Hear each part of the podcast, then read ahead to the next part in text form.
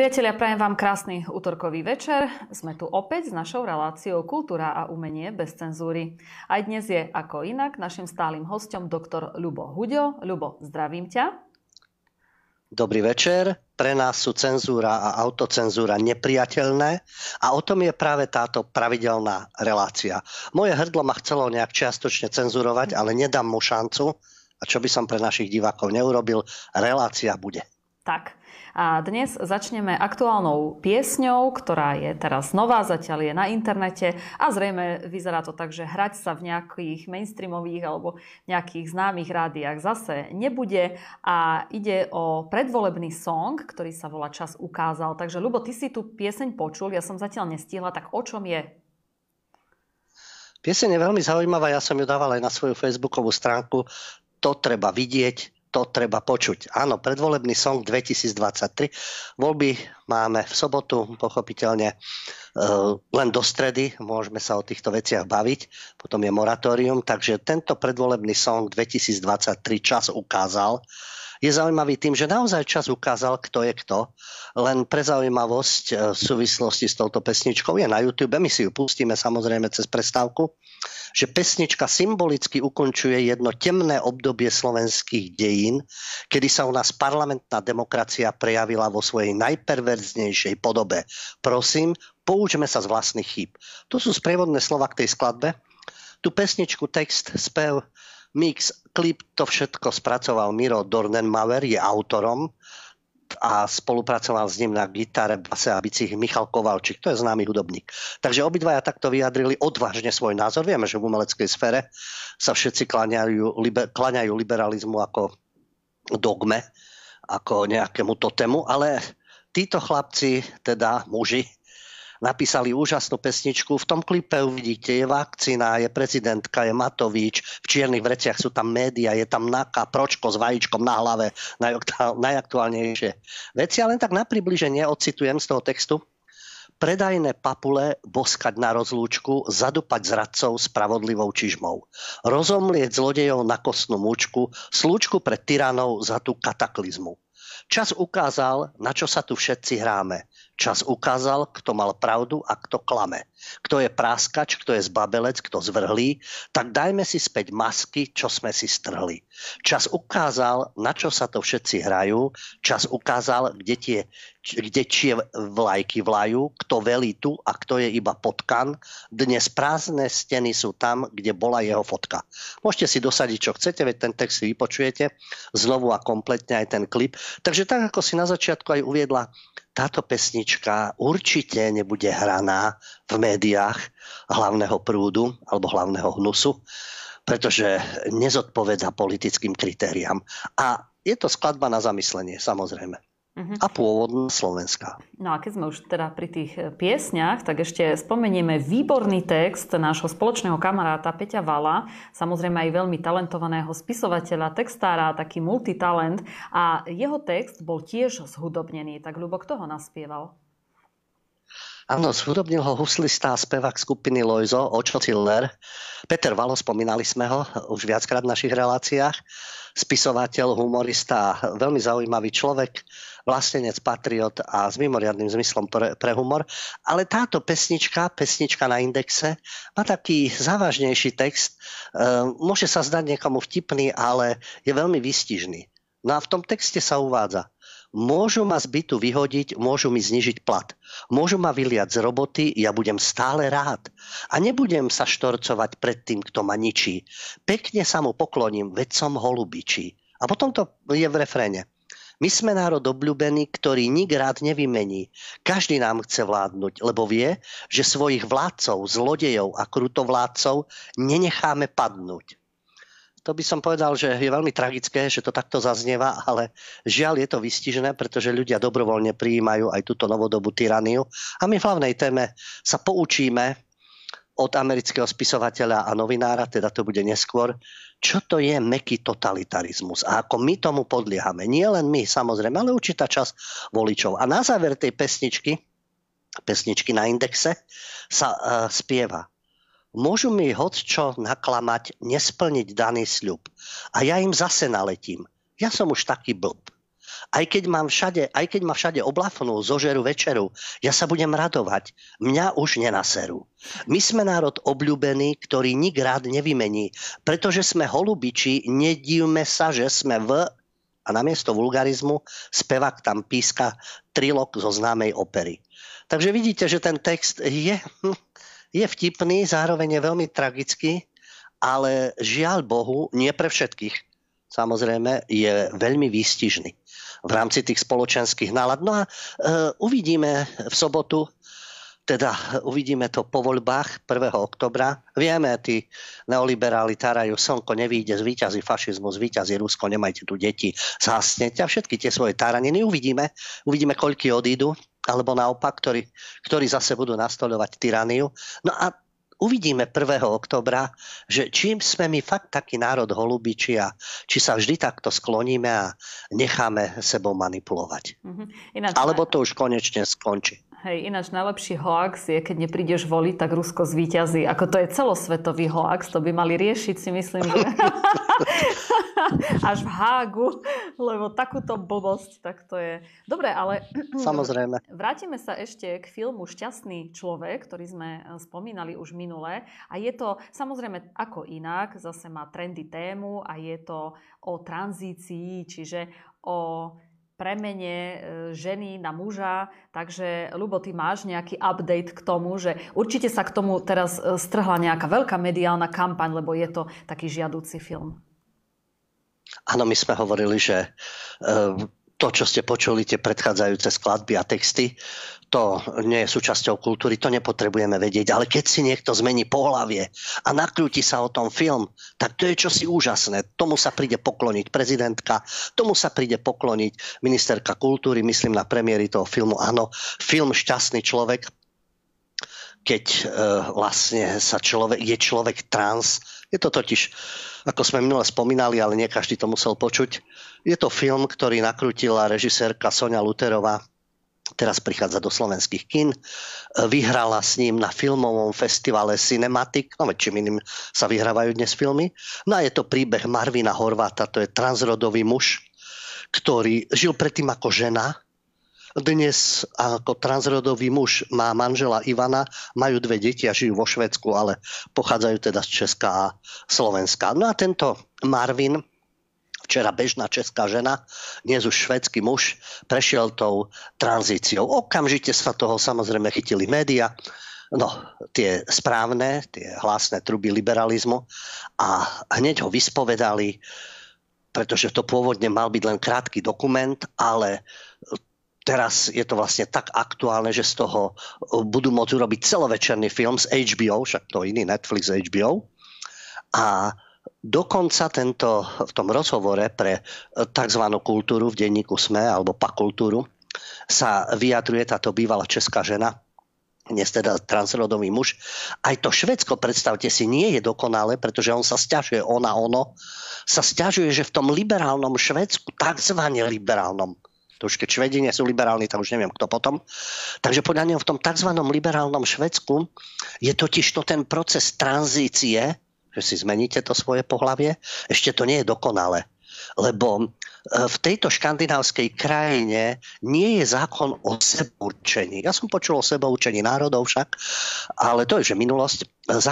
O tvojom sebaurčení, čiže to má umožniť trans ľuďom úradnú zmenu pohlavia, ale bez psychiatrických posudkov a lekárskych zákrokov, bez komisí, bez dôkazov, že žijete v druhom pohlaví určitý čas, No, e, taký zákon chyba, lebo oni by to chceli bez akýchkoľvek komplikácií. Jednoducho si zmyslím a idem na takýto zákrok, ale ono sa na všetky tie veci ešte čaká. Je to zdlhavý proces. Ten proces trvá 5 až 7 rokov, takže to hnusné Švédsko nemá tento zákon o seba určení, aby to išlo len tak, že si zmyslíte, pretože nejaká lekársko-úradnícka komisia ešte vyplňa formuláre, či splňate podmienky na povolenie tranzície. No strašný švedský fašizmus. Vidíte, nakoniec je tým transrodovým mužom, ženou e, týmto.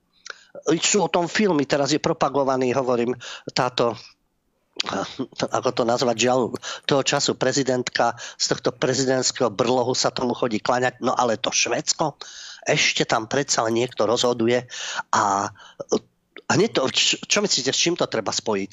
Okamžite, no na to sú odborníci v, v pakultúre smeti a takisto tento, táto osôbka, pretože čo myslíte, s čím sa to porovná? No chudák, čierny, čierny, uh, muž, čierna žena, alebo už aj to, ako trpeli v Spojených štátoch, pretože kedysi sa riešila otázka, či môžu používať černosy pitné fontánky, alebo chodiť na verejné toalety. No a dnes, či to môžu byť trans ľudia. A vtedy to bola lacná politická agenda, takisto ako dnes. No tak už to máme spojené, ten rasizmus, ktorý bol v Spojených štátoch, to je to isté, čo sa týka trans ľudí. A ešte aj to Švedsko nie je dostatočne liberálne. Neskutočné, Lubo. To je hrozné normálne, že to, to Švédsko takto funguje. Ja som akurát medzi tým, čo si hovoril, tak som tak jedným okom sledovala recenziu, ktorú písala zrejme nejaká liberálka a že vlastne e, tento Film mal premiéru dokonca aj v Pražskej Lucerne, kde boli len ľudia akože na pozvanie, takže a že veľmi sympatický film, jemným spôsobom vlastne e, približuje tieto problémy ľudí, takže jemný film, keby si náhodou nevedel. V tom hnusnom fašistickom Švédsku ešte jemný film, tak to je proste katastrofa. No lebo tam vidíš, je nejaká komisia, ktorá to posudzuje a psychiatrické posudky a trvá to roky. Nie, ty si máš zmyslieť a budúci ano. týždeň ideš. Tak. Ideš, lebo ty si si povedal, že ty si to zmeníš a to by malo byť také liberálne, lebo takto trpeli aj teda čierni bratia a sestry Spojených štátoch. Áno, bola tam forma rasizmu, samozrejme, teraz sa to obracia opačne, samozrejme černovský rasizmus. To sa nemusíme pozerať ani do Juafrickej republiky, černovský apartheid, pretože títo zaslepenci ignoranti reality budú popierať, že neexistuje černožský rasizmus, arabský rasizmus, sionistický rasizmus a tak ďalej. Nehovoriac o našej marginalizovanej skupine, ktorá má tiež svoje rasistické sklony vo vzťahu ku gáďom, ale jasné, že to sa priznávať nebude, lebo terčom je len biely človek. Oni sú všetko anielikovia, len ich treba hladkať, ale nie po tých krídlach samozrejme, ktoré majú na chrbátikoch. Takže oni to takto túto agendu šikovne spoja a hneď sú tie obete toho prenasledovania. Ale pozrieme sa na niektoré iné prípady, aj keď to nesú, e, nesúvisí s kultúrnym dianím, ale oni nám uvádzajú tento príklad. Áno, bežnú českú ženu, ktorá sa stane mužom, má manžela vo Švedsku, Marvin, čím prechádza vlastne títo trans ľudia prenasledovaní pomaly tým najhorším rasizmom. A teraz sa pozrieme na odvratenú stranu tej, tý, týchto transhračiek. Na, na najnovší prípad v Španielsku znásilnenie e, dvoch žien, dopustil sa ho e, chlap, ale teraz si zmenil pohlavie na ženské. Takže e, pomocou nejakej formálnej procedúry, pretože Španielsku, Španielsko teraz myslím, že prekonáva Švedsko, pretože veľmi ľahko si môžeš zmeniť pohlavie a tento násilník, ktorý znásilnil dve ženy a ktorý je dnes žena, samozrejme, tak on sa preto dopúšťal toho násilia, lebo bol traumatizovaný zo svojej pohlavnej identity, z nevyhovujúcej pohlavnej identity. No a v Španielsku je taký nový zákon o zmene pohlavia a to umožňuje zmeniť v úradnom registri pohlavie akémukoľvek Španielovi či Španielke, ktorá má viac ako 16 rokov, bez toho, aby museli byť doložené lekárske správy alebo bol podstúpený chirurgický zákrok. Tak pardon, vo Švedsku chceš chirurgický zákrok, tak to rozhodujú komisie a trvá to. Tuto síce nepôjdeš na chirurgický zákrok, ale ty si jednoducho zahlásiš, ja som odnes iné pohlavie, No a nemusíš mať lekárskú správu, chirurgický zákrok a už si zaregistrovaný. No a tento odsúdený muž, on sa volal Antonio, dnes už je Milan, ale v španielčine je to ženské meno, a zmenil svoju rodovú identitu. Takže teraz jeho advokát tvrdí, že ten trest o tých znásilneniach to už stratil význam, lebo to už je iný človek. A samozrejme, že keby bol vo vezení, no tak ona, ono, on tej novej svojej identite by mu to psychicky ublížilo. No to je ináč prvý prípad, keď vlastne zákon, ktorý umožní úplne si zmeniť rodovú identitu. To schválil parlament e, vo februári v Španielsku. Vidíte, ako je dôležité, kto sedí v parlamente? A kto tam bude sedieť? Aké nezmysly budú schváľovať? No, takže teraz majú takúto perličku. Vidíte, násilník sa vyhlási za ženu a on to vlastne robil, lebo bol nespokojný so svojou identitou. A vo vezení by mu to ubližilo, pretože tam by zase, ako vzhľadom na tú svoju novú identitu by trpel. No tak, ale, toto nám nebudú, to, o tom film asi nebude. Mm-hmm. O tom nám asi z prezidentskej kancelárie, to je bulvár však. Ale oslavné ody na tranzíciu a ešte jedna, to bolo Španielsko. A prípad zo Spojených štátov. Je to uh, žiaľ 14-ročné dievča. 14-ročné uh, no, dievča, dostaneme sa k tomu. To bolo dievča, áno, adoptované dievča, ktoré e, doplatilo na to, aké zákony sú príjmané a čo všetko je možné v rámci tejto perverznej ideológie. Táto adoptívna matka, ktorá e, bojuje za tú svoju 14-ročnú za tú svoju 14-ročnú ide o to, že žaluje školu pretože škola podporovala jej vtedy 14-ročnú dceru v transidentite identite a neinformovala o tom rodičov. Škola si rozhodne, že vaše dieťa, aké chce mať pohlavie, tak oni ho v tom budú podporovať. A žalovala aj verejnú obhajkyňu v Baltimore, pretože e, vlastne táto verejná obhajkyňa ju zbavila opatery, cery, pre túto transideológiu.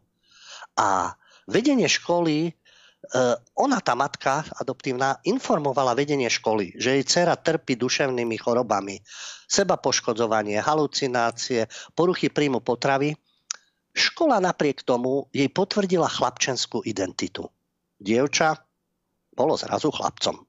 A jej meno zmenili na chlapčenské. Škola tak rozhodla. Čo tam po rodičovi?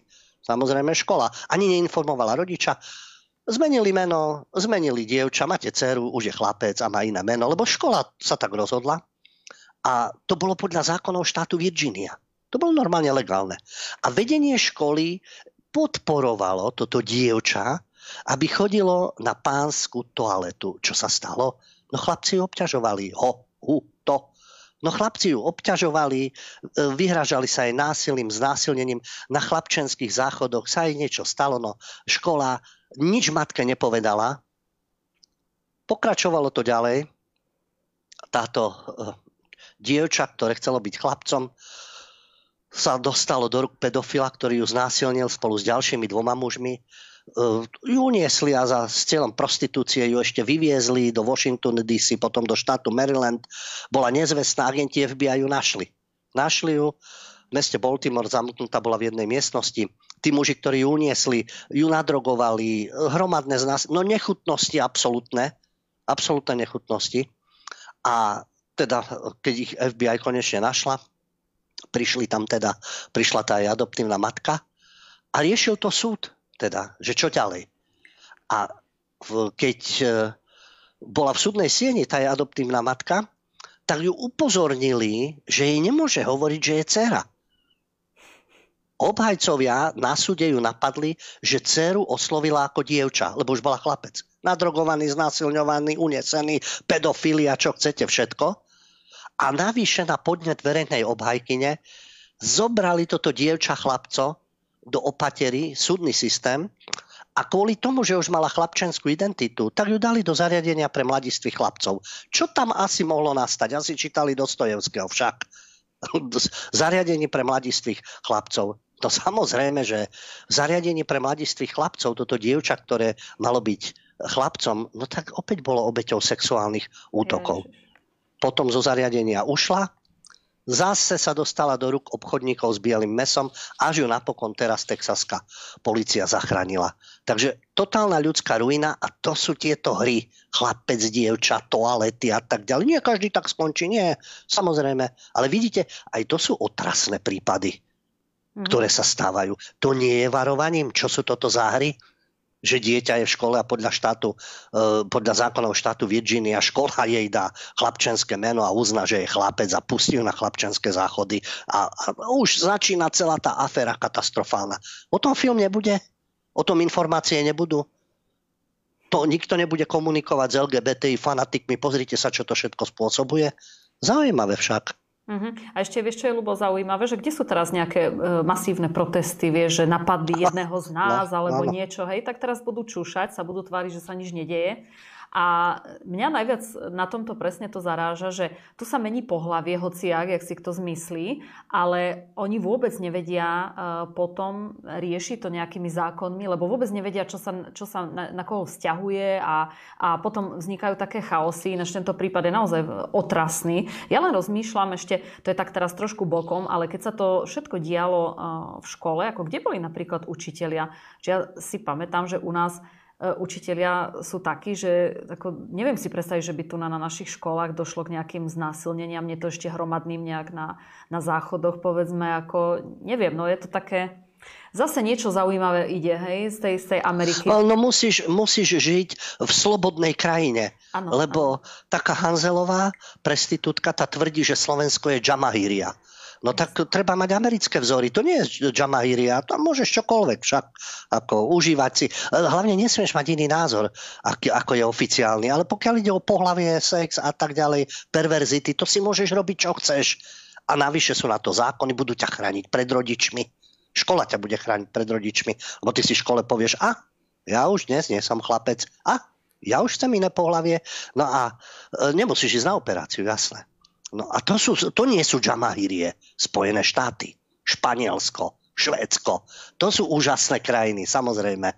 Jasné, my budeme stále hovoriť o tom, že á, Čína, Rusko, Čína, Rusko majú svoje veci, svoje problémy, svoje pomery a tak ďalej, ale už keď tí, ktorí to kritizujú, nech sa pozrú na ten svoj západný svet, ktorý tak obdivujú, že či je toto normálne, prirodzené a ľudské. Či toto musí byť súčasťou nejakej agendy, ktorej sa aj my musíme postupne podriadovať, pretože to u nich No ale my sme súčasťou západu. S každou hlúposťou, nie len s pozitívnymi vecami, s každou hlúposťou, ktorá sa odtiaľ valí. Súčasťou každej vojny, každej kampane, každej agendy, zeleného blúznenia a podobne. No a niektorí tomu budú ešte tlieskať.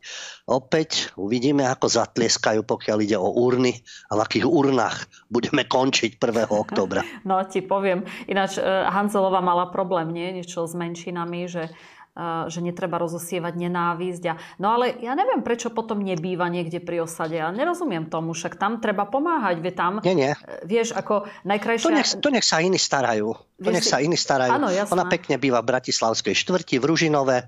To je tá, ináč také epicentrum silniečkárov, ako oblasť pod hradom, samozrejme tam sú tiež najväčší silniečkári, palisády a tak ďalej. Tam je ten výkvet tých najvyšších libiotov a potom tí radoví liptardi, to má svoje zdravé základy v Ružinove. Tam sa volí vždy liberálne. No Jasne. a tam žije Kovačičová. No ale vieš, ako, veď, veď čo, čo je bráni v tom, že by ráno vstala, otvorila okno a e, 150 cigánov by jej povedalo dobré ráno suseda, však akože v pohode, nie? Napríklad. Čo, čo, prečo? Napríklad. Ja, Minule som mal zážitok, keď som cestoval z Popradu do Kešmarku, no. studený potok, však Huncovce. A to som si hovoril, že ja by som túto Kovačič Hanzelovú za sprievodkyňu do toho vláku. Ja. Nie je dlho, mesiac. To, no, ja by som jej dal najradšej pol roka. Ale e, tak na mesiac len tú sprievodkyňu by robila pekne v každej možnej hodine, nočnej, rannej, kedykoľvek. A aby nám ukázala, pozrite, aké krásne spolužitie. Áno, áno, samozrejme, multikulty, však to je určitý druh multikulty a to by... Samozrejme, to, to by jasné, bolo... je lepšie prísť Ružinova do redakcie Smeti, áno, ísť si na Tyršovo nábrežie, robiť besedy na pódiu s Gordulíčom a podobne, no ale žiť a cestovať v týchto oblastiach, to už je o niečom iné. No, presne tak, však my o tom vieme, vieme svoje. Veď Dobre, práve. Veď práve. Dobre, poďme teda na ďalšiu správu. Dnes e, spomenieme aj odvážneho človeka, je ním e, Čech. Je to Jiří Strach, je to známy český režisér, určite by ste ho poznali z detských čias. Bol taká detská herecká hviezda, ale mal taký tiež e, ako odvážny rozhovor, tak Lubo, povedz nám, o čom bol. No, evidentne Jiří Strach nemá strach. A tým pádom je terčom. DVTV, Trtinová známa to, televízia, DVTV, poskytla rozhovor, ale veľmi takticky Daniela Drtinová sa rozprávala s režisérom Strachom. A urobili to presne podľa tých špinavostí, aké fungujú. Mimo tú platenú sekciu DVTV vybrali e, dva krátke fragmenty z rozhovoru a samozrejme, že strach z nich vyšiel tak, že užívateľia českého Twitteru mu nakladali, je dezolát, je idiot z okraja spoločnosti, lebo mal odlišné názory. Stačí vybrať z kontextu niečo, zverejniť a samozrejme okolo toho človeka vytvoríte takú atmosféru, akú potrebuje. Potrebujú tí, ktorí manipulujú. Filmový režisér Jiži Strach má už určité životné skúsenosti. Teraz e, koncom septembra vlastne bude mať 50 a s Drtinovou teda v tom rozhovore sa zveril, že čím je starší a všíma si tie premeny doby, tak sa bojí pomenovať niečo, že to je pravda. Lebo to je, viete, označiť niečo za pravdu je tiež ako komu čo vyhovuje, si označuje za pravdu.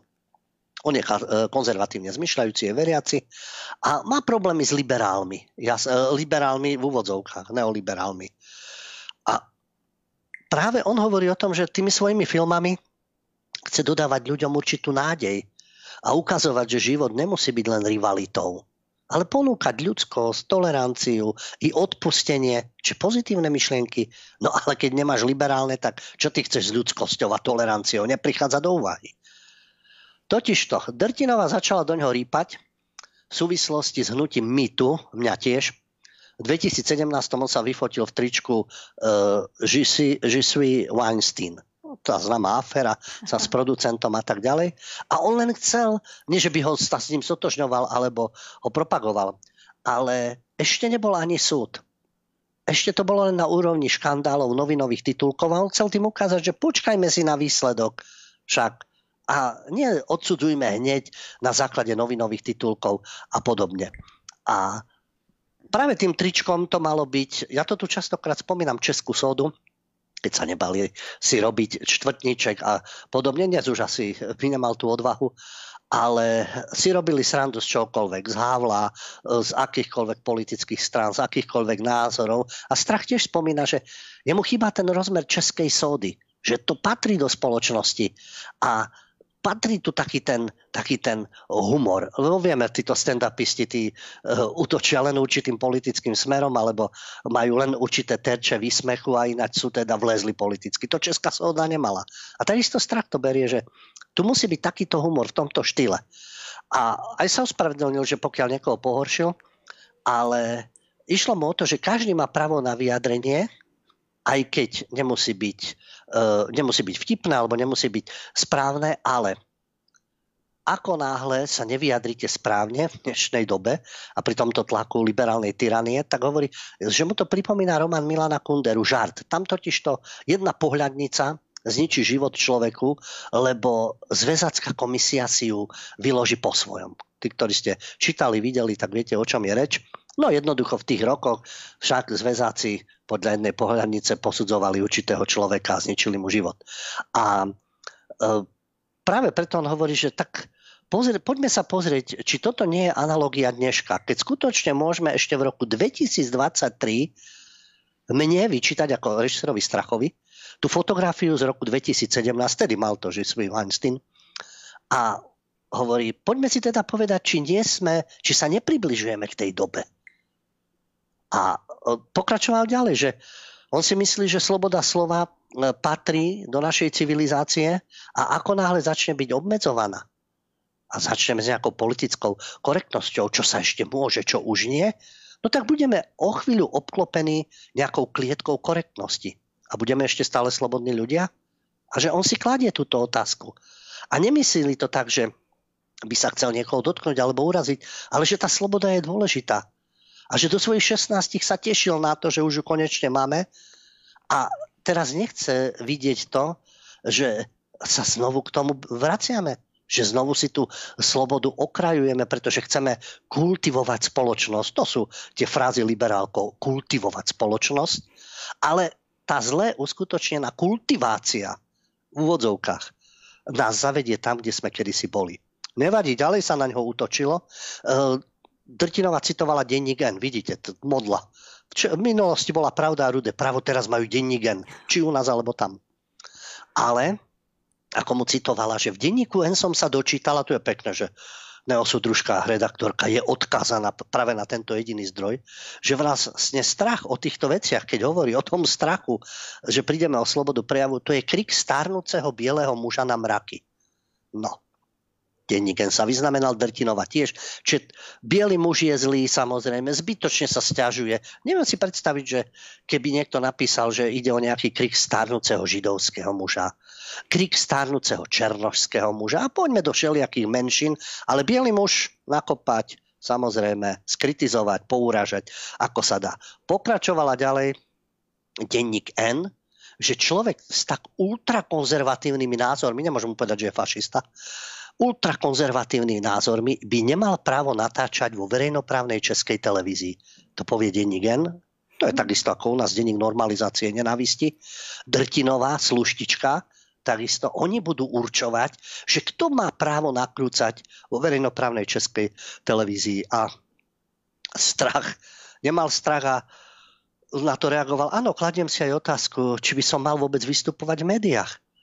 Či by mali novinári počuť vôbec môj hlas. A tak sa dostávame tam, kde sme boli v 50. rokoch. Ty nehovoríš to, čo si želáme počuť, nesmieš do médií, nesmieš filmovať a buď rád, že ťa nezavrieme niekde do kriminálu alebo do koncentráku. No a hovorí, a toto je dnes, to sa vracia ako tzv. nové myslenie. A na záver teda dodal, a to ja považujem za nebezpečné, že ukážete na človeka a len preto, že má iné názory, tak urobíte všetko, aby ste ho zlikvidovali. To nepatrí do môjho sveta. No a keď to posúdite, tak kto je tu zvrátený alebo fanatik, stupenec tyranie? Drtinová, denník N alebo strach? No, to je dobrá otázka. E, dobre, ja by som teraz navrhla, aby sme si dali prestávku. Takže David, poprosím ťa a pustíme si práve tú e, avizovanú e, pieseň zo začiatku relácie. Tak, sme späť po krátkej prestávke. No a Ľubo, ja by som teraz bola rada, keby som ti dala takú novú informáciu, o ktorej určite nevieš, že Británia bola krajina Černochov. Vieš o tom? Vieš čo, ja chcel som ti povedať, že vyrazila si mi dých, ale v tomto absurdistane, ktorý panuje v celej západnej Európe, v USA, na Novom Zélande a v Austrálii a my ako súčasť západného sveta, už ma to neprekvapuje. No, už ma to neprekvapuje, tiež ano. som zaregistroval. Tak je to úžasný historický objav, pretože v Británii, no kde inde, v Británii pretože koliskou demokracie nie je Grécko. Samozrejme, prvý parlament nebol na Islande, ale my vieme, že anglosaský svet to je, to je vzor demokracie. A tam vyšla v Británii ilustrovaná kniha s názvom Brilliant Black British History. To napísala nejaká britská autorka Atinuke, narodená v Nigérii. A v tej ilustrovanej knihe pre deti sa píše, že Stonehenge všetci poznáte, bol postavený v časoch, keď bola Británia krajinou Černochov. To je, no, možno si myslíte, že čo už toto je za zvratenosť, to ste si vymysleli. Nevymysleli. O tom informoval britský denník Telegraf. Ten, tá kniha ilustrovaná o úžasnej čiernej hi, britskej histórii už od čia Stonehenge je určená pre deti od 7 rokov. Takto treba mozočky spracovať. Od 7 rokov vtlkať históriu a z nej sa dozviete, že Británia bola väčšinou krajinou Belochov oveľa kratšiu dobu, ako bola väčšinou černožská krajina. A každý Brit pochádza z migranta a prví Briti boli Černosy. Tak pokiaľ toto už nie je niečo varovné, že čo sa deje v západnej Európe, tak uh, už ako neviem, že čo môže byť ešte uh, väčší nezmysel, prekrúcanie histórie, tvrdenie nezmyslov a ešte pre deti, ktorí teda o tej histórii ešte nevedia takmer nič. Tam sú napríklad ilustrácie Veľkej Británie v rôznych obdobiach jej histórie a napríklad je tam stránka, ktorá zobrazuje čierneho rímskeho legionára, ktorý bojuje s bielým keltom. Kelti sú zlí, to vieme, jasné kríž to je rasistický symbol pomaly, takže teraz už je rímsky legionár čierny a takto teda približujú históriu deťom, takže vieme, že to bola vždy krajina Černochov. No a potom ďalšia perlička, tu sa dozvieme aj určité fakty, lebo popieranie reality to je ako ten zločin, za ktorý sa ešte netrestá. Za popieranie holokaustu sú tresty. Samozrejme stíhanie, kriminalita, obvinenia. A popieranie reality ale úplne na hlavu postavené. takým potvrdením je detská relácia Horrible Histories v BBC, kde je takisto pesnička o histórii Černochov v Británii. Tá pesnička sa nazýva Boli sme tu od začiatku. A to je program, ktorý sleduje históriu Černochov od čedárskeho muža až po 20. storočie. A samozrejme boli tu teda od začiatku. Dnes je moderátorom e, GB News bývalý predseda strany Brexit Nigel Farage a ten si položil otázku, kedy BBC prestane klamať. Komentátorka Anna McGovernová, konzervatívna, tá e, si tam dala tiež takéto otázky, že fakty, ktoré BBC uvádza a sú nesprávne. Píše, že Septimus, Septimius Severus bol Černoch. To nie je pravda. Aurelianové mohyly boli čierne. To nie je pravda. Západní lovci a zberači, pôvodní obyvateľia Británie boli čierni. To, je ne, to nie je pravda. A preto Anne McGovernová hovorí, je čas zrušiť BBC. Veď to je klamstvo, absolútne klamstva. A teraz fakty. V Spojenom kráľovstve v posledných 2000 rokoch jasne, že žili aj ľudia tmavej pleti. Ale tvrdiť, že stredoveká alebo rannonovoveká Británia bola rozmanitá, je nezmysel. V 18. storočí žilo v Spojenom kráľovstve 20 tisíc Černochov. Celkový počet obyvateľov začínal v roku 1700 na 5 miliónoch a 1801 dosiahol takmer 9 miliónov.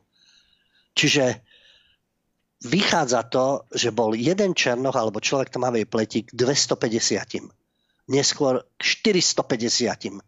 Takže aká rozmanitosť? Jeden z 250, jeden zo 450. A aká história, aký Stonehenge. Takže toto je teda produkcia toho, čo pakultúra a politická korektnosť šíri. Ale už keď sme teda, keď tu hovoríme o tej kultúre a tom pozadí a osídlení teda čiernymi lovcami a a pozrime sa na súčasnosť, keď už teda odsudzujeme toho bieleho muža jeho históriu. My sme spomínali minule berlínsky Görlitzer Park, kde bola aj tá socha e, dílera Černožského, čo je boj proti kolonizácii, proti bielej nadvlade a tak ďalej. A spomínali sme, že tam došlo k znásilneniu v tom parku. Nebezpečná oblasť. Dílery, drogy.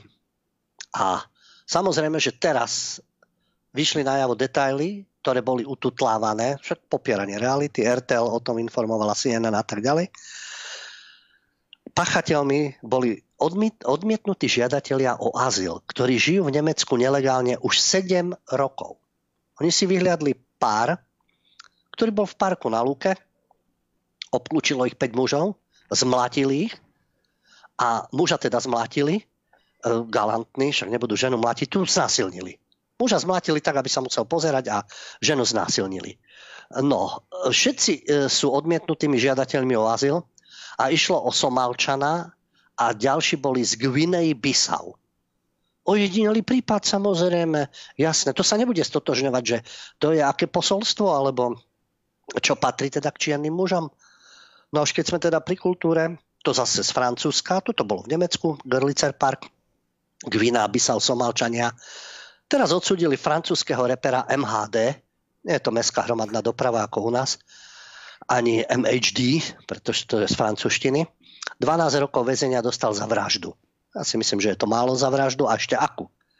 V Paríži totiž v 2018 si vybavovali účty medzi sebou gengy zo znepriateľných predmestí na severe Paríža. To neboli slovenské, polské, írske, holandské neviem ešte aké. Nie, bohužiaľ, no to boli, to boli tmavej pleti, tieto gengy. A 29-ročný reper MHD, vlastným menom Mohamed Sila, mal podiel na tom, že tam zabili 23-ročného muža. Najprv ho zrazilo vozidlo Mercedes, patril MHD, potom tucet útočníkov ho zmlátilo a dobodalo nožmi. Takže takéto riešenie. MHD bol známy tým, že miešal hudobný štýl trap, to sa vyvinul v USA z južanského hip-hopu, takže trap. A kombinoval to so západoafrickou hudbou, hovoril tomu afrotrap. No vidíte, aké posolstvo kultúry z Afriky. Afrotrap, máme južanský hip-hop z USA, máme afro a z toho máme afrotrep, no a potom máme to, že že autom niekoho zrázia, dopichajú na smrť a tak ďalej. Samozrejme, že to popieral, až ho usvedčili, pretože uh, dnes už ľudia majú mobily a tak ďalej, takže očitý svetok ho natočil z okna a jeho auto, ktoré bolo na ďalší deň zapálené na parkovisku, takže ho pekne identifikovali aj jeho auto, svetkovia ho spoznali. No a tento šikovný mladý človek uh, mal obrovskú sledovanosť na sociálnych sieťach Afrotrep. Predtým pracoval ako doručovateľ pice v Paríži No a potom sa začal venovať hudbe. Až to skončilo tým teda, že niekoho zrazila a 12 ďalších blbcov ho dopichalo na smrť. Takže keby sme boli veľmi zlí, tak takisto by sme poukázali, pozrite sa, aký je to prínos tejto, tejto kultúry čierneho muža alebo čiernych bratov a sestier, aké prináša výsledky.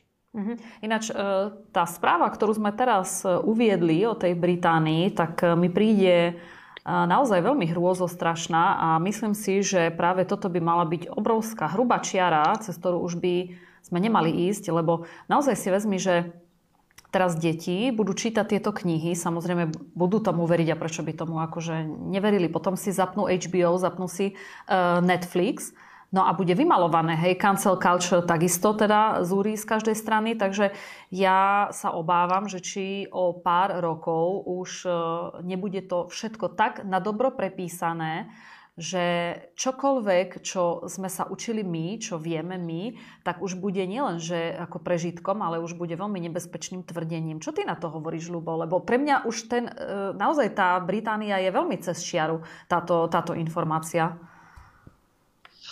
No, eh, pozrime sa na to takto. Libioti veľmi radi tvrdia, že potrebujeme kritické myslenie a potrebujeme vzdelanie.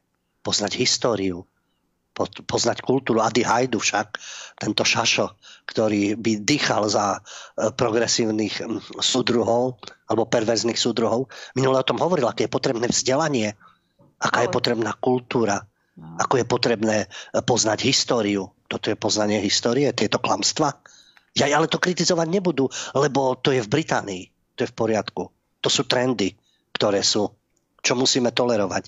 Takže klamstva, prekrúcanie histórie, tu budeme mať vzdelanú mládež však a kriticky uvažujúcu.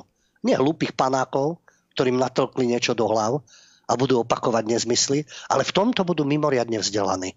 No tak samozrejme, že si Libioti protirečia. Nás to neprekvapuje oni, neviem, či o tom vedia alebo nevedia, alebo to hrajú.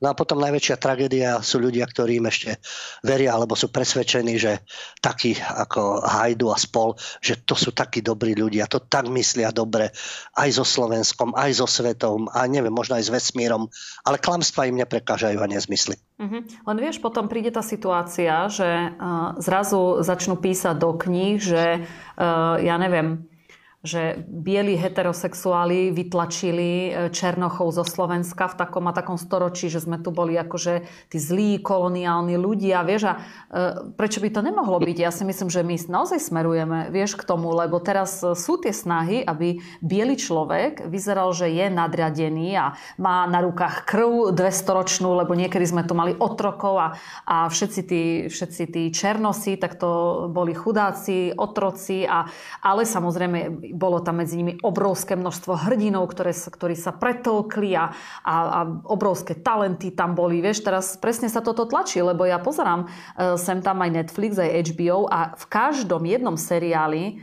máš uh, inteligentný človek, ktorý to nemal ľahké, e, prebil sa, lebo bol výnimočný talent, ale všetko je Černoch. Vieš, Takže, takže ja si myslím, že toto časom príde aj tu, lebo ja neviem, ako to, ako to zastaviť, keď to má celosvetovú podporu toto. O, o tom to je, ako to zastaviť. No, musia sa zmeniť pomery v krajine. Ja viem, ľudí tak ľahko neprevychováš. Oni podchytili mládež, za tie roky ju takto spracovali. Samozrejme, že majú tieto tieto možnosti od Hollywoodu cez sociálne siete, pochopiteľne Netflix a tak ďalej, streamovacie platformy a toto hustia do detí. Disney, rozprávky, kde sa všetko prekrúca. No ale na to musí byť vzdelávací systém. To, čo oni tvrdia, kritické myslenie, Jednoducho, či už doma, alebo v rámci, lenže vzdelávací systém majú tiež v rukách. Čiže je dôležité, kto bude mať moc. Oni všetci teraz hovoria o tom, liberálkovia. Dôležité je zdravotníctvo, dôležité je školstvo, veda, výskum a tak ďalej. Áno. A o tom to je. A kto bude riadiť to školstvo, to zdravotníctvo, tú vedu, výskum? Aké výskumy budú mať, že tu od začiatku okrem Slovanov, Keltov, Germanov, Vikingov a iných v Európe. Od začiatku tu boli černosy, to bude veda v humanitných smeroch, nehovoriac o rôznych vakcínach a pokusoch a rôznych zelených údeloch a podobných nezmysloch a v školách, ktoré budú vychovávať mladých, aby verili čomukoľvek, čo priletí z Bruselu a z Washingtonu. Kde bude to kritické myslenie? Kde bude to uvažovanie? Nad uhlíkovou stopou budú mať traumu, že či zachránia planetu alebo nie a na inom konci sveta sa tisíckrát násobne vyprodukuje niečo a oni si tu budú strážiť uhlíkovú stopu. Nie, že máme byť bezohľadní k životnému prostrediu. Nie. Samozrejme, že nie. Ale v rámci reálnych možností, čo môžeme ovplyvniť a nehrať sa na sáchrancov, spasiteľov a mesiašov, ale vychádzať z reálnej situácie, aká je, čo je v našich silách a čo nie, čo spôsobíme a čo neovplyvníme No a tak ako hovoríš, toto je nástup idiokracie, tak v tých jednotlivých krajinách. Teraz sa dostávame k našej téme. Čo s tým? Mm-hmm. Naša téma je o dvoch spisovateľov, ktorí majú úplne odlišný pohľad na svet a jeden nahráva tomu svetu, ktorého sa ty hrozíš a ja, tej idiokracii a absurdistanu. A druhý názor je práve o tom, ako tomu vzdorovať. Mm-hmm. Lubo, počkaj, ja ťa ešte preruším, lebo ešte mám do toho takú dobrú informáciu. Ja som to minulý týždeň dávala do správ, že ty si hovoril o tých tretich krajinách Teraz si predstav, že schválili buď nejaký zákon alebo nejaké také nariadenie na Slovensku, že budeme dávať priestor e, ľuďom, vzdelaným ľuďom z tretích krajín, že ako potrebujeme veľa expertov, odborníkov, vedcov a do výskumu ľudí a tak, ale zároveň e, sa zniž, zníži pre nich latka odbornosti. Čiže si zober teraz tú logiku. E, príde tu nejaký, nejaký černoch, povedzme, bude mať na, na úrovni našej tre, tre, strednej školy, povedzme, ale bude, bude zobratý, zobraný do nejakého výskumného týmu, kde budú naši experti, no ale nebudeš mu môcť nič povedať, pretože pre nich latka je znížená, lebo Vieš, no. Takže to len tak do toho, do toho ešte, že ešte tu začneme mať ako veľmi zaujímavých expertov, 100%.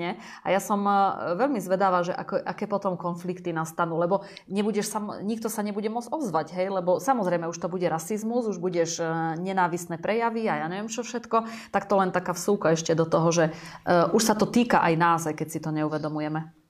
Ja ti poviem, že niečo podobné som zažil, ale už dávnejšie. Týkalo sa to našej marginalizovanej menšiny, keď v slovenskej televízii pracoval príslušník tejto marginalizovanej menšiny. To by nebolo nič zlé, ale chodili sme na rôzne školenia kvôli tomu, ako človek sa vyjadruje, ako číta, aké robí chyby. Skúsené moderátorky nás učili, ako skvalitňovať ten svoj prejav. A keď dlhoročná skúsená moderátorka tomuto príslušníkovi rozprávala, že má nedostatky v určitých veciach a má sa v dobrom, tak ako každému z nás. A každý to zobral, že áno, tam robím chybu, ja sa naučím. Tak jeho výhrada bola, že to mi hovoríte, že som príslušník marginalizovanej skupiny. No, no. Tak to, toto je presne, ako náhle im budete vyčítať alebo zlyhajú alebo niečo, tak sa budú oháňať rasizmom. A to už bolo dávno. A to bol jeden Takže viem si predstaviť, keď budú tvoriť určitú časť, ak sa spoja na rasovom princípe, oni sú rasisti. Sú, takisto. Súha. Ich stačí, že sa spoja na tom princípe farby kože alebo svojho pôvodu, nie odbornosti. A takto to väčšinou býva. No a to je pri odovzdávaní cien, či je to hudba alebo filmy a tak ďalej ich spája to, že sú čierni bratia a sestry, alebo čo viem, sú z tej menšiny, tak ako to vidíme vo Francúzsku, sú proti Francúzsku a väčšinovému národu a tak ďalej, lebo oni sú z Magrebu.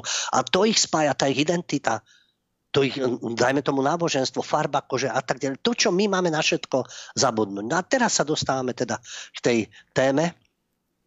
Dnes sme si zvolili tému. E, sú to dvaja autory a úplne s protichodnými názormi. Jedným je teraz hviezda, hviezda liberálnej scény na Slovensku, Juraj Buzalka, antropológ, ktorému vyšla kniha esejí Postsedliaci. Ja už som to spomínal na besede v Poprade, túto knihu. To je teraz, nazval by som to, že to je Talmud liberálov alebo libiotov. Ako sú Slováci, posedliaci, obmedzenci, fašisti, celá minulosť je o ničom a tak ďalej. A druhým protipolom je Rod Dreher. To je zase americký novinár a publicista, napísal uh, také veľmi, dve veľmi známe knihy. Jedna v 2017, to bola najpredávanejšia kniha Benediktova voľba, ktorú New York Times označil za najdôležitejšiu náboženskú knihu 10 ročia. A v 2019 zase bestsellerom bola kniha Nežite v klamstvách, ktorá upozorňuje na nástup mekého totalitarizmu. To je Američan, ktorý pochádza z amerického štátu Louisiana, ale momentálne žije v Budapešti. Takže Juraj Buzalka, postsedliaci a Rod Dreher, nežite v klamstve. Slovenský antropolog, hviezda liberálnej scény a americký novinár a publicista. Takže tomuto sociálnemu antropológovi Jurajovi Buzalkovi, ktorý teda vydal knihu esejí, robil reklamu Martin Šimečka. Jasné, že sme denní gen a vyjadroval sa k tomu aj denník štandard. A úplne odlišne. Len tak pre zaujímavosť, ja som spomínal tú knihu, jednoducho tento no, je to Libiot, ináč to neviem nazvať, e, pretože to, čo on už uvádza, e, Šimečko ho vychvaľuje, že keď chcete porozumieť slovenskej spoločnosti a príčinám dnešného fašizmu, tak to musíte čítať. Libioti nabehli do knihkupectiev a je tá kniha vypredaná. V tých hlavných knihkupectvách v Bratislave. Neviem, v akom náklade vyšla aj v štandarde teda poukazovali na to, že je to tým, že sa mu robí taká reklama a šimečka. Takže je to asi povinná Talmudová výbava e, liberálkov. No a samozrejme, všetci sú fašisti. Volič slovenský, keď chcete porozumieť voličovi slovenských fašistov, tam patrí aj smer. Aj sociálna demokracia sú fašisti. Orgie nenávisti a podobne. Takže e, tieto orgie nenávisti, lebo oni sú milujúci. Vidíme, že oni šíria tú lásku, to pochopenie, toleranciu, tú slušnosť. A ten Sloven, to je slovenský ľudový protest postsedliakov. To sú to orgie nenávisti, tí voliči fašistov, to sú postsedliaci, lebo zo štyroch petín Slovensko je vidiecká krajina a to je ovplyvnené sociálnou demagógiou, nacionalizmom a ľudovým katolicizmom.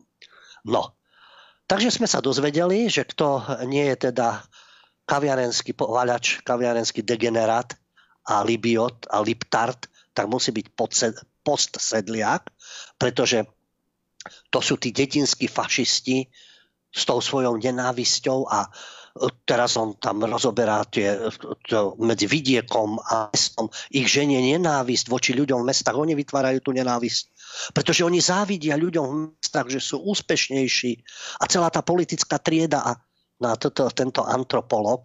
No nehovoriac o tom, že e, používa, e, používa samozrejme veľmi tvrdé slova, e, dostaneme sa k tomu, ale čo je zaujímavé, keď ho vychvaľuje Šimečka, že on neľutosne pozoruje slovenskú spoločnosť, tak ja by som bol rád, keby nejaký antropolog skúmal veľmi neľutosne a pozoroval ten liberálny spolok týchto nadutých štváčov, namyslených, arogantných, povyšeneckých, túto kaviarenskú lúzu, ktorá si osobuje právo urážať celé dejiny, históriu, existenciu štátu a všetko, lebo to nie je podľa ich kritérií tak je vizitkou práve táto kniha. A teraz to prirovnanie, keď Šimečka píše, že on pozoruje tú slovenskú spoločnosť ako entomolog pozoruje život mravcov. Tak sme mravce? Bez obdivu či zaujatosti, bez morálnych odsudkov, občas s ironickým odstupom. Bez zaujatosti, obdivu. Tam, je vyslovene to zameranie, ktoré je teda plné tej nenávisti. A Dozvedáme sa, že fašisti a ich voliči vďaka Buzalkovi to nie sú nejakí votrelci, ale sú logickým následkom vývoja od dedinčanov k posedliakom. No, toľko to Šimečka. Blúznenie o posedliakoch, fašistoch a tej slovenskej histórii. Samozrejme, že kto by chýbal, kultúrne oddelenie smeti Kristýna Kúdelová, redaktorka, kde definuje Buzalku ako intelektuála, člena Bratislavskej kaviárne. No, je to jasné. A že jeho slovník je uvoľnený a v porovnaní s opatrnými politológmi alebo politickými komentátormi nezvyčajne ostrý. To znamená presný. Čiže keď ste liberálny hulvat, to je v poriadku. Liberálny, arogantný primitív, to je úplne v po- To ste e, nezvyčajne ostrý Keď, použi- keď na ich adresu poviete niečo, to je nekultúrne, to je neslušné, to je fašistické. Keď oni budú nadávať, zahadzovať a e, urážať a dehonestovať, tak oni nie sú opatrní a sú nezvyčajne ostrí. Jasné. Zrejme nejaký komplexak, pretože ako sa dozvieme, Buzalka vyrastal na dedine, to tá nenávisť. Lebo jasne, všetci sú obmedzenci, ktorí sa neváľajú v bratislavskej kaviarni. Jasné. A že jeho kamaráti, deti traktoristov a dojčiek sa mu posmievali, lebo sa narodil v rodine evanielického farára. No tak keď má traumu, tak bohužiaľ, tak si ju lieči takto. To je jedno, či by to bol farár, traktorista alebo dojička. Jednoducho E, závisí od človeka, aký je a ako formuje, e, povedal by som, nielen prostredie, ale mnohé iné faktory. A Samozrejme, že mu nechýba, nechýba aj odsúdenie, že tie bariéry, ktoré vznikajú v našej spoločnosti, čo si myslím, že vyprodukovali najviac Čimečkovci a tieto spolky, tú svoju nadutosť.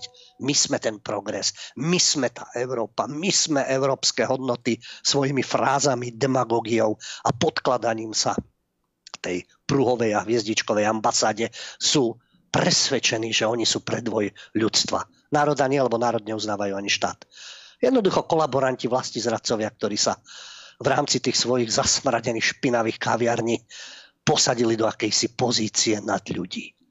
No a dozvieme sa, že tie bariéry medzi nami, e, to majú na svedomí už aj národní hrdinovia, na ktorých sme si postavili svoju štátnosť. Tu vidieť tú nenávisť všetkému, aký národný hrdina, aký štátnosť, nič také.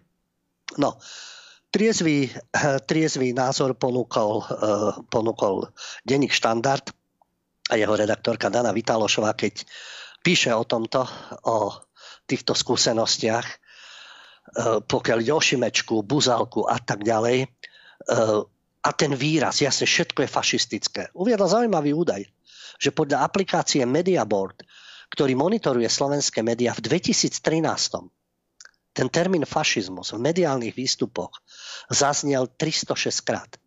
V 2022 sa slovo fašizmus objavilo 14 417 krát z 300 na 14 tisíc. Sami fašizmus, sami fašisti, každý blúzni o tom, tára a tak ďalej. Takže tieto uh, tie buzalkové eseje, najstaršie z 2013. To on sa zaoberá všetkým. Štúrovci, poľnohospodárstvo, vinetu, alkohol, čo chcete. Všetko, čo teda progresívni e, inteleguáni považujú za dôležité. A tie termíny.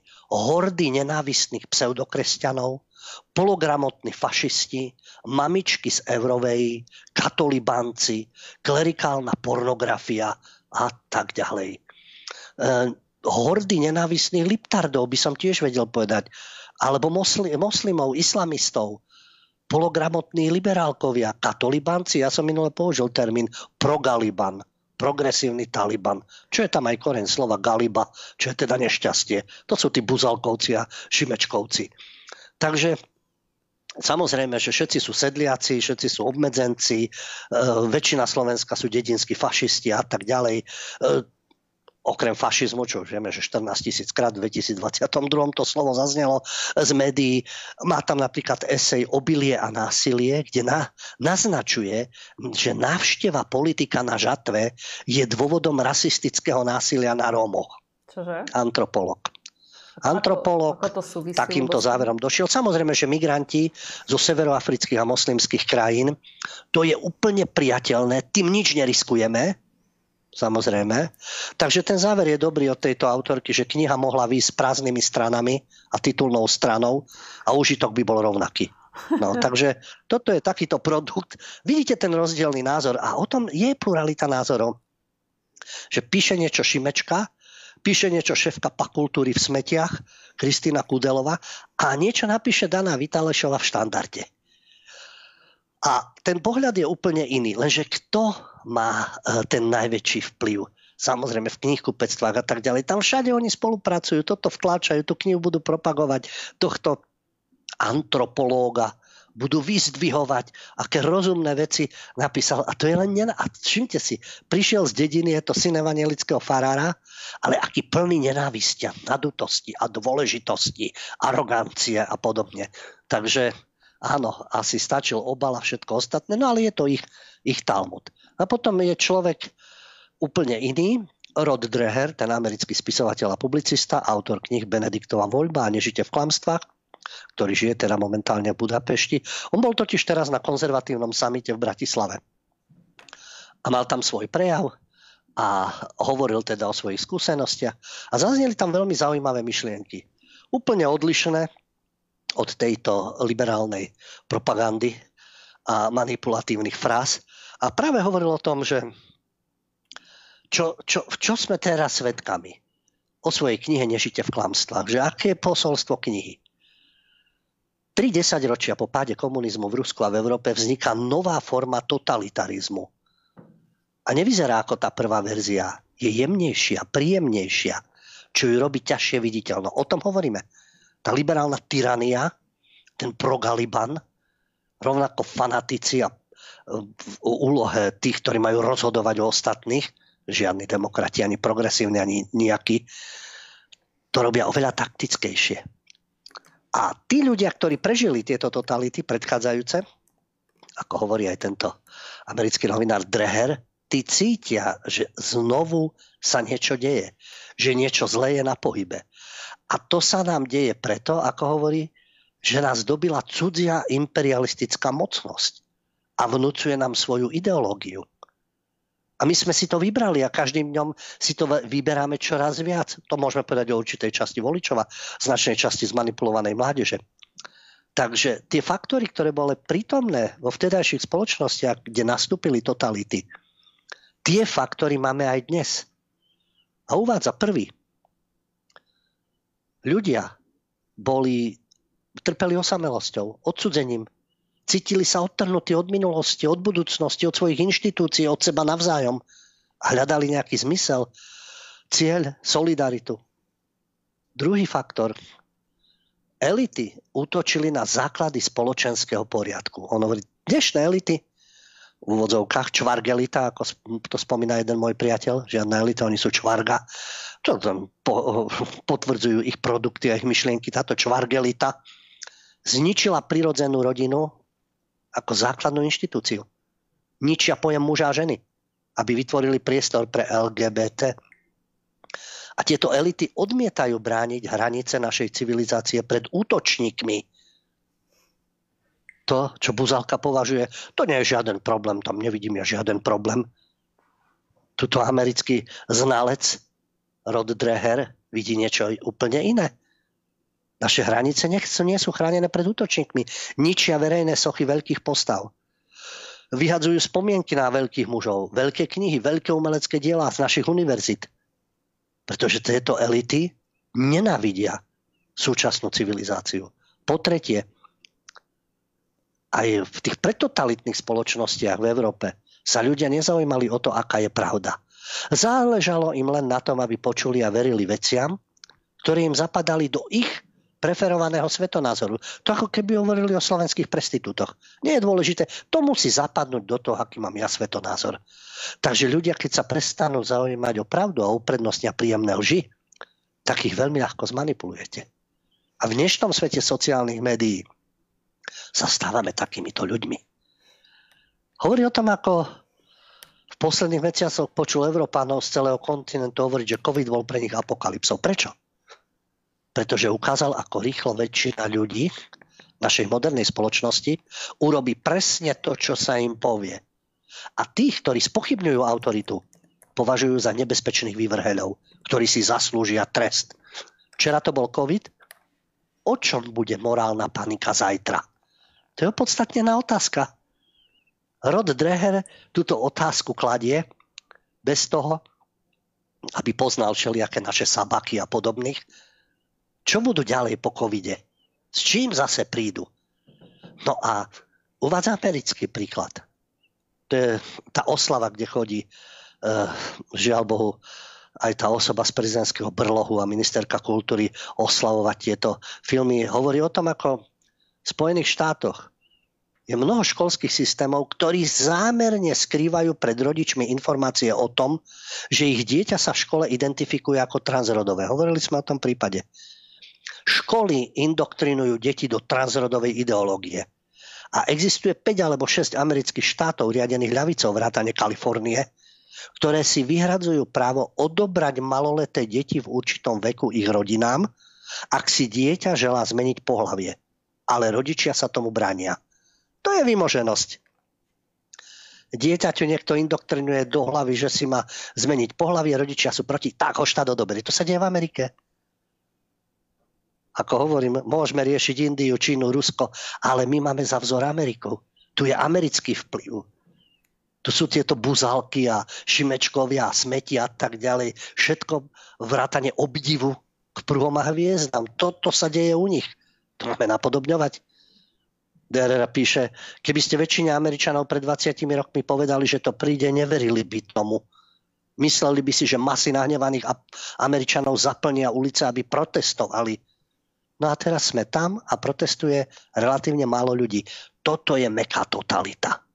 Takto to postupne zavádzajú. Na tom pracujú Libioti, Ala Čaputová, e, Hegera, Odorovci a Šimečkovci a podobne. Meká totalita. Rod Dreher ich odhaľuje na americkom príklade. Samozrejme. A uvádza ďalej, to všetko sa blíži aj k vám. A nepochybne tu už do určitej miery je áno, samozrejme. A čo teda môžeme urobiť, ak ste konzervatívci a vlastenci, ako čeliť tejto kríze? A hovorí na rovinu. Vládnúca trieda v Európe a na celom západe je odporcom národnej suverenity.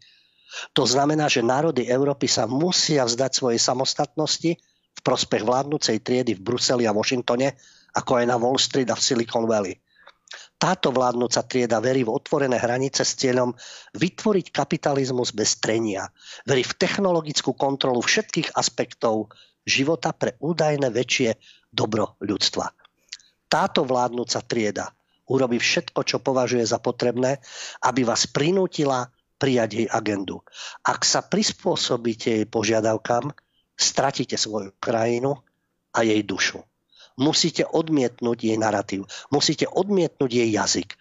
Musíte pevne stať na poznaní svojej viery, svojej kultúry a svojej histórie. A na záver to, čo je aktuálne aj v sobotu pri voľbách. Stále máme to, čo nám chcú kontrolóri z Washingtonu, Bruselu, Wall Street a Silicon Valley vziať. Slobodu voľby. A o tom je sloboda voľby. Chceš uh, šimečku, maj si šimečku. Chceš drehera, maj drehera. Ale práve títo a libioti, tí by boli najradšej, aby dreher neexistoval. Aby neprednášal. Aby sa jeho knihy nepredávali. Aby sa predávali len buzalkové a oslavné šimečkové ódy. V tom zlyhávajú na celej čiare a len potvrdzujú, že slúžia tým elitám, ktoré nám chcú vnútiť tú absurdnú agendu a propagandu. Mm-hmm. Lubo, veľmi ináč pekne si to, si to povedal, že v sobotu sa tiež ďalej rozhodne, že čo sa bude diať. A e, ja mám teda s tým, v súvislosti s tým takú otázku na teba, že e, ako by si sa ty pokúsil zastaviť, povedzme, takéto šialené zvrátenosti týchto liberálov z pozície, povedzme, aj poslanca? Ide o to, že kto bude sedieť v tom parlamente, lebo častokrát počujem reči, boli tam tí a tí a nič neurobili. Nič neurobili. Tak keď volíte tak, že tí, ktorí sú proti absurdnostiam, sú tom 10, 15 alebo 20 a keďže máme 150 poslancov a zvyšok sú tí Libioti a Liptardi, ktorí všetko odhlasujú, tak čo môžete urobiť? Môžete protestovať. Môžete sa vyjadrovať, môžete tie informácie zverejňovať, aby vere, ak je ešte vôbec verejnosť, ak nie je tak otupená, že je to jedno, aby o tom vedela. Preto chcú regulovať sociálne siete. Preto je všetko nenávisť, čo nesúvisí s ich súhlasom alebo s ich pohľadom na svet. Takže závisí od toho, aké bude zloženie parlamentu. Ak budú vyrovnané sily, ak naopak bude, budú viac zastup, zastúpené zdravé sily, normálne, rozumné, nie tieto zvrátenosti a perverznosti, tak môžu prijímať zákony. Môžu meniť zákony. Ak bude ústavná väčšina, môžu ísť aj ďalej. A na základe týchto zákonov, keď vo Virginii prijali nezmyselný zákon, vďaka čomu? Vďaka čomu to prijali? No vďaka tomu, že v miestnom kongrese je také zastúpenie, aké je. Áno, ľudia si to tak zvolili. Oni prijímajú zákony a tie zákony také platia. Alebo dajme tomu v tej Kalifornii môžu odobrať deti, lebo oni chcú zmenu pohľavia, rečia sa opäť, veď kto prijíma zákony? Zákonodárny zbor. Áno, súdna moc je tu, samozrejme tam tiež môžu vedieť aké kreatúry. Samozrejme juristuti, čiže predajní sudcovia, jak sú prestitúti, juristuti. Takže to je ďalšie, odvolávať sa na súdy, najvyšší súd, aké rozhodnutie príjme a podobne.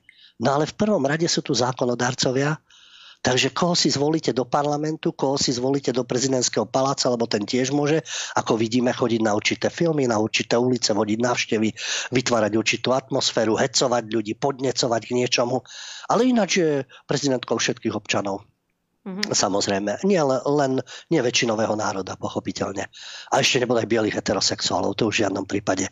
Čiže aké zákony príjmeme, teda ak budeme v parlamente, aké zákony schválime, podľa toho bude fungovať spoločnosť. S kým budeme spolupracovať v zahraničí, s kým sa budeme spájať na európskej úrovni, na svetovej úrovni, s kým budeme spolupracovať, tak bude vyzerať aj Slovensko. Takže závisí to, a zase len ja viem, zmanipulované voľby, oni to majú dopredu, no tak potom je zbytočné čokoľvek robiť. To už potom ako môžeme sa, aj to vyhovuje tá tendencia, zaviesť ľudí do absolútnej pasivity. Nerob už nič, všetko je rozhodnuté, nič nemá zmysel samozrejme. Ja viem najlepšie, ak sa falšujú voľby a čo všetko sa pripravuje. Pripravuje sa, falšujú a tak ďalej. Vždy sa dajú hľadať riešenia. Nekončí sa to jedným volebným obdobím, nekončí sa to jedným desaťročím. To je historický vývoj. Dôležité je, na čom sa my budeme podielať. Čo budeme robiť, ako budeme hlasovať, čo budeme podporovať. A o tom sú aj voľby, ktoré budú v sobotu. Uh-huh. Lebo vieš, ja keď tak treba rozmýšľam, že treba človek má tak nejaké predstavy, však obidvaja tiež e, kandidujeme, ešte nie moratórium, ešte sa môžeme teda o tom baviť. Uh, ide o to, že ako, ako poslanec sám neurobiš vôbec nič. Hej? To je presne to, o čom, o čom si ty hovoril.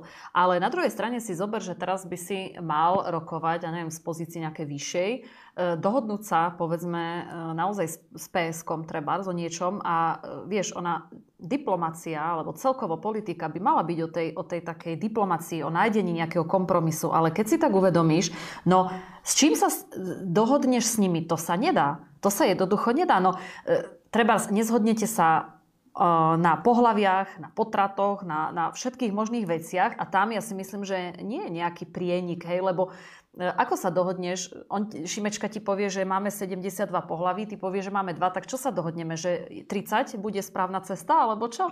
Vieš? že tam treba urobiť... Aj kompromisy, vec. kompromisy majú svoje hranice. Alan no. svojho času spieval, e, kompromisy to sú krysy. No, Elan ich tiež musel v živote urobiť, a jeho textári a tak ďalej, tých kompromisov. Takisto ide o hranicu tých kompromisov. Pokiaľ si ochotný ísť pokiaľ tá hranica spočíva v tom, že sa presadia pozitívne veci, musíš robiť kompromisy. Lebo keď si radikálno, tak potom potrebuješ len vojenskú jednotku, alebo teda vládu jednej strany, aj to sa môže podariť, ala Fides v Maďarsku, na čím všetci zúria, pochopiteľ, alebo právo a spravodlivosť v Polsku, ktorí tiež majú menších partnerov, potrebujú menších partnerov, aby teda mohli rozhodovať zmysluplne. Takže v rámci tých, viem si predstaviť v rámci konzervatívnych síl v rámci národných síl. Tam môžeš robiť kompromisy. No ale s týmto táborom Libiotov a Liptardov a týchto progresívnych tyranov, tam ťažko urobíš. Oni ani nie sú ochotní, ani si neviem predstaviť to, čo si naznačila. Čo tam môžeš dosiahnuť, aký kompromis. Keď ide o národné a štátne záujmy a o prospech väčšiny obyvateľstva, nikdy nebudú všetci spokojní. No. Prospech väčšiny obyvateľstva a im ide úplne iné záujmy no tak tam ťažko môžeš nájsť kompromis, pretože tam ťa nemá čo spať. Najväčšia tragédia je, že keď aj v národnom tábore začnú tie silácké reči, s tým nejdem, s týmito nejdem, na, s týmto nesúhlasím, už od začiatku ešte, ešte sa nič nedieje, ešte sa žiadne kompromisy nepríjmajú. V takých otázkach, samozrejme, ako sú imigranti, multikulty, EÚ, NATO, zelený údel a tak ďalej, tam je potrebné hľadať určité styčné body. Môžeš príjmať samozrejme, keď máš väčšinu obyvateľstva na svojej strane, drvivú väčšinu v parlamente, tak môžeš príjmať a samozrejme to valcovať. To sa mi najviac páči, keď liberáli e, stenajú a nariekajú, keď niekto, keď má moc, tak všetko valcuje. A veď oni robia to isté. Hm. Čo oni, jak môžeš kritizovať niečo, keď ty robíš to isté? Oni takisto válcujú, ako náhle sú pri moci, čistia. Všetko čistia od kultúry, cez policiu, cez justíciu, čokoľvek v každej sfére, v kultúre, v umení, všetko čistia, dosadzujú svojich ľudí, uprednostňujú svojich granty a tak ďalej, prostriedky, ktoré majú. Jednoducho tí, ktorí majú dominantné víťazstvo, válcujú. Môžu sa nasývať progresívne, liberálne, môžu dristať o fašizme počuli, dristali 300 krát, teraz dristajú 14 tisíc krát, ináč sa to nedá povedať. To môžu historici definovať, čo bolo NSDAP, čo bolo Fasci di čo napísal Mussolini, čo napísal Hitler. A áno, to je súčasť histórie.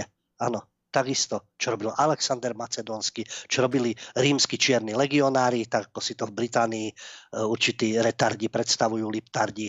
No, to, to môžu toto riešiť, samozrejme ale reálna situácia dnešná je úplne iná. Len sa ohľadia, každý je mafia, každý je fašista, ale my, my prichádzame s tým, s tým svetlom poznania a kritického myslenia a pritom, keď si rozoberiete tých hlasateľov, čo sú to za ľudské kreatúry, čo hlasajú, čo v skutočnosti komu slúžia, no tak to svetlo hneď zhasne. Mm-hmm. Ale ja som tiež dnes uviedol na svojej stránke, ignorujte prieskumy, neverte mainstreamu a hlasujte podľa svojho presvedčenia a životných skúseností. Presne, lebo k tomu sa aj ja pripájam, lebo predsa len tie prieskumy sú, aké sú, zvláštne. Ale e, chcela som ešte k tomu povedať, že ako si vravel, že je ťažké niekedy aj tie národné sily, ako sme svedkami toho, ako nejak, že sa nevedia mnohokrát e, pospájať. E, mne sa napríklad veľmi páči, to je asi jediná vec, ktorá sa mi v Amerike páči, a to je práve ten ich systém, že buď sú konzervatívci, alebo sú liberáli. A tak, na taký spôsob by sme mohli mať niečo aj my, napríklad, že konzervatívci a liberáli alebo demokrati, ale nie na čele s, Hegerom, ale takým vlastne štýlom, že jednoducho by sme sa museli všetci pospájať, či chceme, či nie a museli by všetci výjsť spolu e, a všetky tie strany by sa museli e, teraz spojiť do, do takej oficiálnej, ako keby jednej nie strany, ale do nejakého takého krídla, e, povedzme, povedzme konzervatívneho alebo v Amerike majú republikánov, hej, majú demokratov. Takže ja si myslím, že toto by možno, že mnoho vecí vyriešilo, pretože tie národné strany by sa tak aspoň museli by nájsť teda nejaký, nejaký kompromis. Čo ty hovoríš, Ľubo? Dalo by sa to tu presadiť? O tom mám, v tomto štádiu mám o tom veľ, veľké pochybnosti, ale čo mi najviac prekáža, aj keby sme mali akúkoľvek ideálnu predstavu, že v podstate ten princíp demokracie jednoducho strieda sa niekto pri moci. Väčšinou na západe to tak bývalo však, že tzv. ľavica, pravica, kresťansko-demokratické strany, sociálno-demokratické strany, potom pribudli rôzne, dajme tomu, národné strany, ekostrany, zelení a podobne. A striedali sa pri moci. Jednoducho voliči rozhodli, tí, ktorí prehrali, poďakovali sa, zablahoželali víťazom a čakali 4 roky alebo aké je volebné obdobie a snažili sa teda, buď sa diali kritické veci, buď tá vláda bola fakt taká úspešná, že bola druhý, tretíkrát, štvrtýkrát, alebo teda padla aj v predčasných voľbách, alebo v ďalších voľbách. Normálne striedanie síl, samozrejme.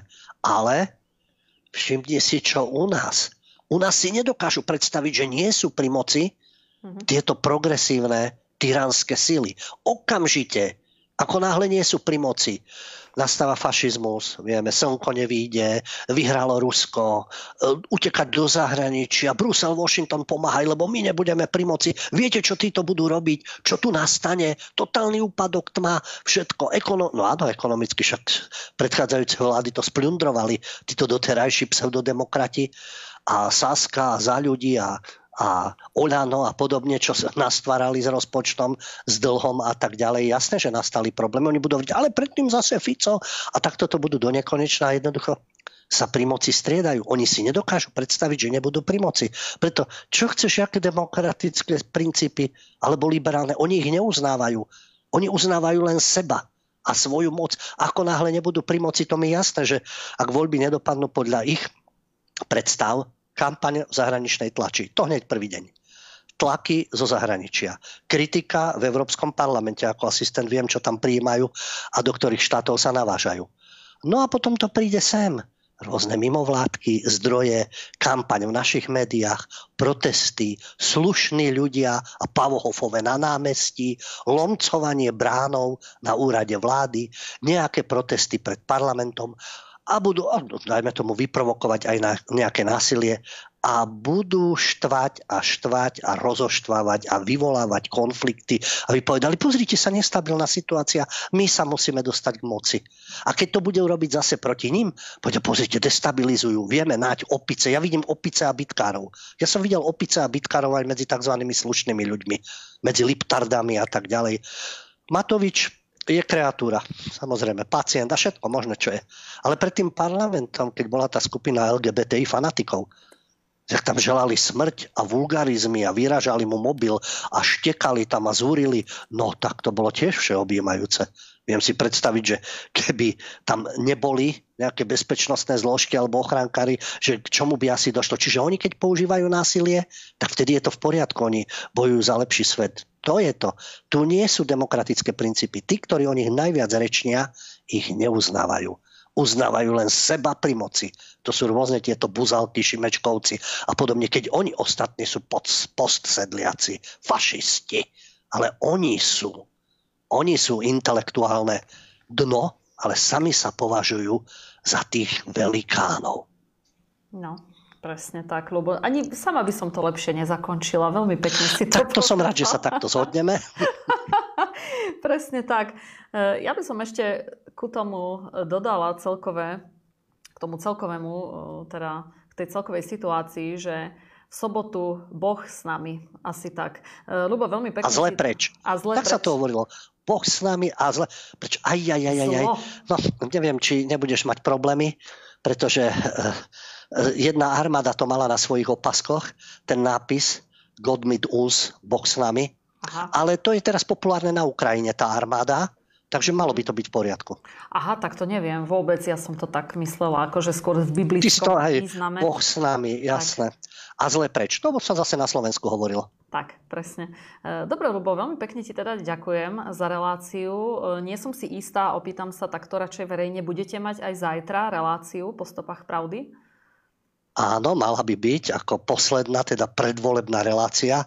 Je to prisľubené, tak dúfam, možno David niečo vykrikne, že áno. Nekričí nič? Ale myslím, že áno, že tiež mi hovoril. Takže mali by sme mať s Janom ešte reláciu. Uh-huh.